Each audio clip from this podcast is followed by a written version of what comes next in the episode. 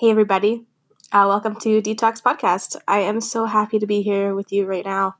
Honestly, this is my favorite part of the week is sitting here recording and talking to you. Uh, this is episode 28, I believe, and it's called Michelle.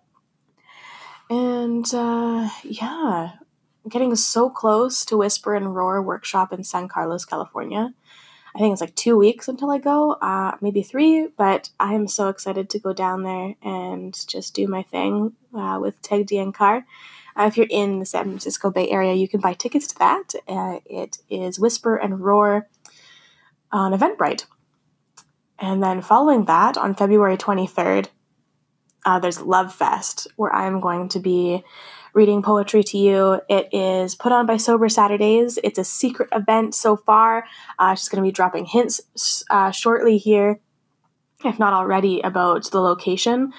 And believe me, you guys are going to want to be there for this. Uh, she has given me a sneak peek of the venue, and it is drop dead gorgeous. I cannot wait to be on that stage. I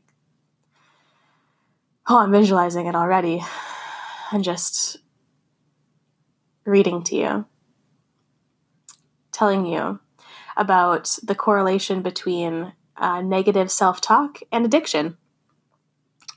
And uh, yeah, I honestly never thought that I had an issue with self love. Uh, at, at the core of my being, always loved myself. I never was like super like self loathing until I was in addiction, really. And it's it's weird to look back on it. Um, I feel like I almost have this like duality within me that's uh, one part that is so dark and one part that is so light, and it's trying to reconcile those two together. And I'm doing a lot of reflection, especially in um, in preparation for Love Fest, on what I'm going to read, what I'm going to say, and I don't think I really did love myself very well for, for a very long time, uh, which is great, which is great reflection time. And I'm, I'm so excited to dive into that and, and see what comes up for me. Oh, maybe I'll even have some new material to share with you folks about it, uh, new poems. So you can buy tickets for that on Eventbrite as well. Uh, Love Fest by Sober Saturdays. And yeah, um, let's dive in. This poem is called Michelle. Hang on to the hope. You will get there, one day at a time. I know it sounds cliche, but you will. You said this in a moment of sunlight about fears past and fears to come. I'll hang on, as cliche as it is, even as my nails break and my fingers bleed, with rocks tied to my ankles and water rising up. I'll hang on. So, this those first sentences, the hang on to hope, you will get there only one day at a time. That's all in quotation marks, and it is a direct quote from a woman named Michelle who was in hip sobriety school with me. I had posted into the group in a moment of fear. Um, I didn't know if I could do it. I didn't know if I could stay sober. Uh, I was terrified that I would lose it all. She said this to me and it stuck out to me. Um, maybe per- perhaps because it was cliche and she named that, she was like, hang on to hope. It's cliche, but just do it. And me being such a visual, um, imaginative person, anytime there's anything, I come up, I cook up with a story in my head with all this like, this person like hanging onto a cliff with their like nails breaking apart and like you're bleeding and there's literally ropes like around your ankles with rocks and your the water is slowly creeping up and creeping up and creeping up. And no matter what no matter what happens no matter how heavy it gets how painful it gets how bloody it gets even if the water is right at your lips and it's about to spill into your mouth and drown you you're not going to let go. And the reason that you're not going to let go is because of the people who hold you up. It's people like Michelle who are there for you when you need it. This episode is pretty much all about how um, community is so vital to your success in sobriety. Uh, addiction is so isolating, and it teaches us to be so.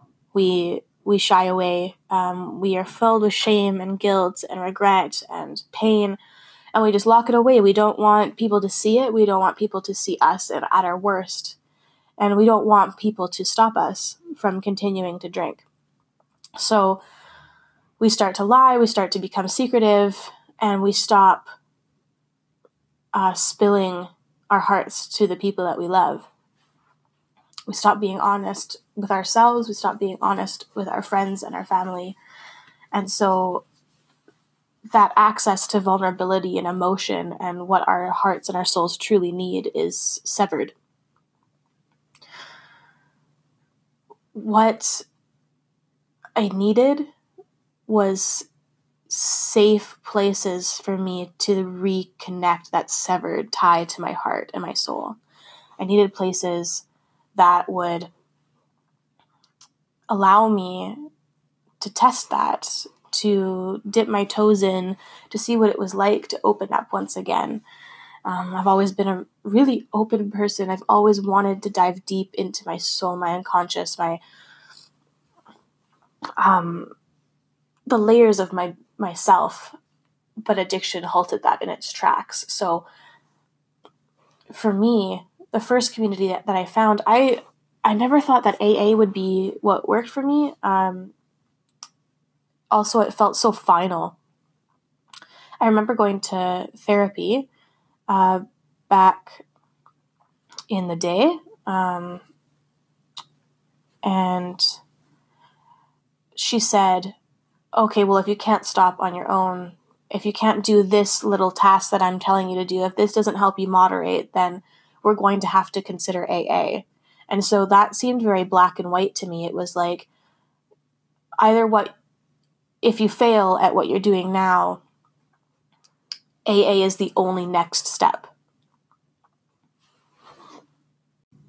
So it just kind of didn't really feel like a choice. It was kind of like a, almost like a punishment for not being good enough at helping myself.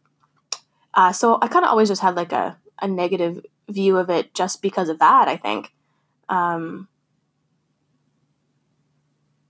that it meant that I had failed. So I didn't go down that path, and it took me Googling desperately uh, for help, and I came across Hip Sobriety School, and that seemed like such a that seemed like my own choice. It was my own choice. I found it on my own, and um, I signed up. And then we're placed into this big Facebook group of people who are all like essentially at the exact same point. Like the first day of hip sobriety school was like everybody's day one essentially, and we just like jumped in together and we went through all the motions together. And I can't tell you how how invaluable that was all these little like raw like I almost like feel like people who are new in sobriety are so kind of like brand new vampires. Like they're like so crazed, so emotional, so um so edgy. And like that's how I felt anyway. Like you um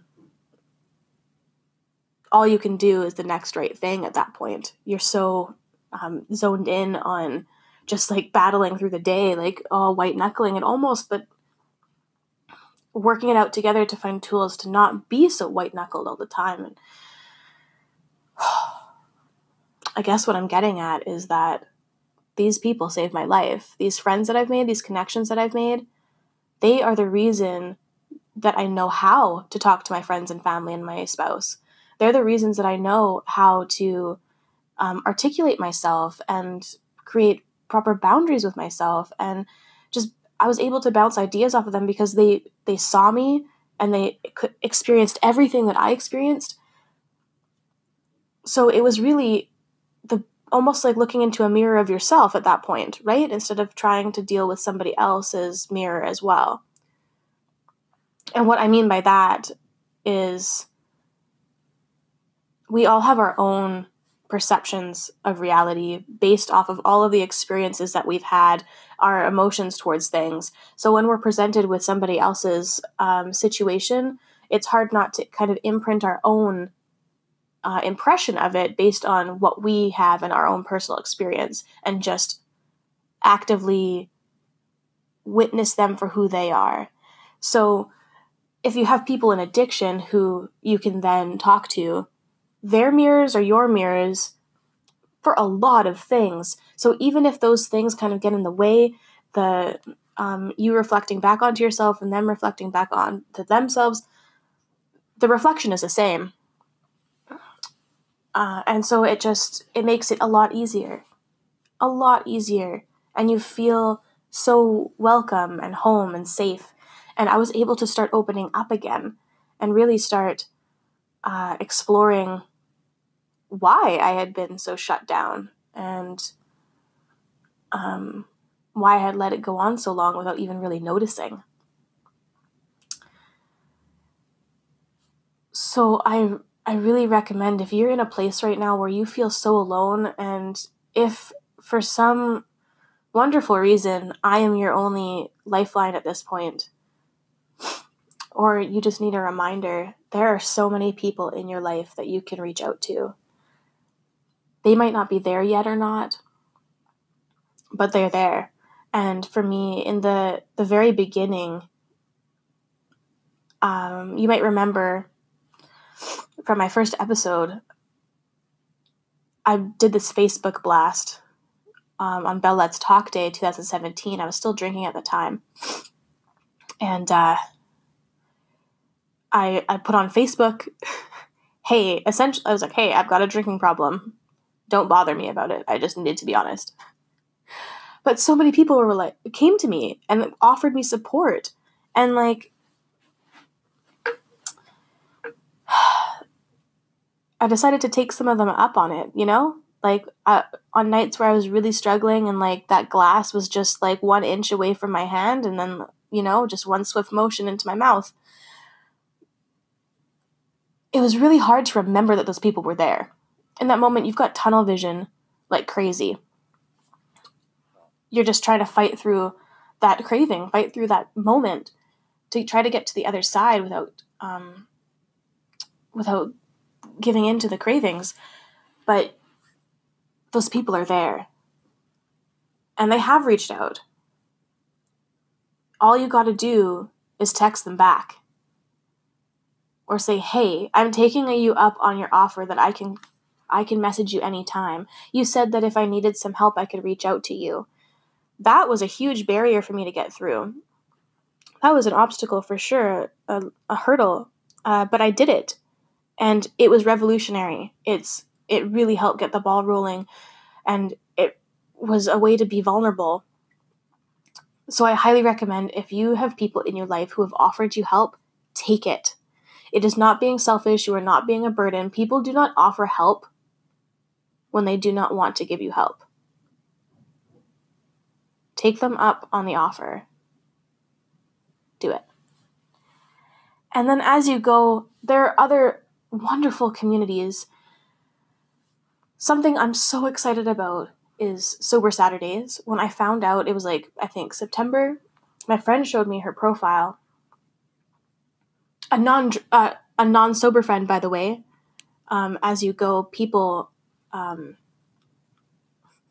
people will help. And i have amazing friends who who share these things with me all the time. They're like hey just so you know there's this amazing woman in edmonton who is uh, putting on sober events booze free events. And that blew my mind. I was like are you serious? This is happening in my city edmonton alberta. Edmonton alberta. Like not los angeles. Like edmonton alberta. Oh my god and so I was like, I was blown away by this, the fact that this was in my reality, something that I could go to and be safe at. And I don't, I personally resisted getting real life help in Edmonton for a very long time, or real life support in Edmonton for a very long time. All the hip sobriety school stuff, that was all online. And most people were in the States. There was a few people in Canada, some people in the UK, some people in Australia, but mostly they were in the States. And so, in order to connect with them, I would have to go fly to the States to meet up with them. And I did that a few times. I did. Uh, but but it kind of made me forget about Edmonton. Like I live here. Why wouldn't I try to start finding some support like right here outside my doorstep? I feel like I'm really leaning into that now and sorry, I have a little bit of a cold. sorry. Um Sober Saturdays in Edmonton, doing incredible things. Please come to these events if you feel like you um, don't have any community if you're in the area, uh, because it's it's awesome, and I need you. so please come. And in Calgary, uh, for uh, there's a boring little girls club that you can hang out at. Uh, they do events, I think, almost every month. Um, find them on Instagram, Boring Little Girls Club. Uh, it's run by a woman in Calgary, and that's another uh, booze free events thing they've got going down there. And I can't wait to see like how this just like unravels and explodes and just becomes so awesome. And you know what? Once you enter into sobriety, it can be tough friendships will fall away. Uh, whether or not you're leaving behind your group of like book club ladies that you drink wine with every week or month or whatever. Wow, you read a book every week? That's crazy. uh, yeah, no, like meeting every month. Or uh, just your you know your your group of people that all you do is go out to the bar. Or all you do is hang out and drink wine together and uh, or get together with other moms or your group of guy friends that you have that you go for beers and you watch the game. And it's it's easy when you enter into sobriety for things to start to not align. And people will either come up to meet you or they will fall away. You will either be welcomed in your new state of being, your new beautiful state of being, or they won't be ready to meet you in that place yet. And that does not mean that there's anything wrong with you. You're just in different places. They'll be ready or they won't and that is no reflection on you. So shine brightly in your no, in your new being, your new state and just walk tall and the people who you need in your life will show up. My friendship circle has revolutionized revolutionized and they are people who uphold me and support me. Some of them are sober and some of them are not. But let me tell you, there are beautiful, amazing people who have just walked right into my life that I didn't know existed before, and you meet them in the craziest places. Like,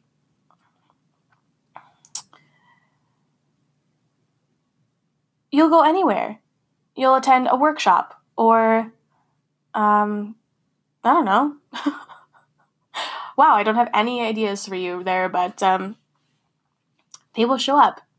When you start living your true, authentic life uh, and just owning it and letting the negativity, the things that no longer match up with you fall away, the good things, the things that will support you and comfort you and hold you high will come. The people who hold you high will come. And soon you will find yourself surrounded by beautiful people who um, you've been wondering where they've been all your life. So reach out, allow good to come in.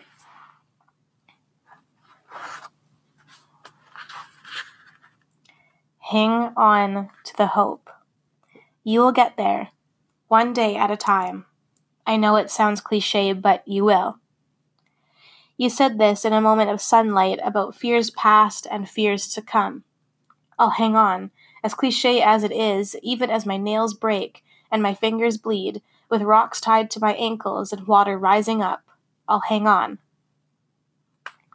Have a great week, friends. See you next time.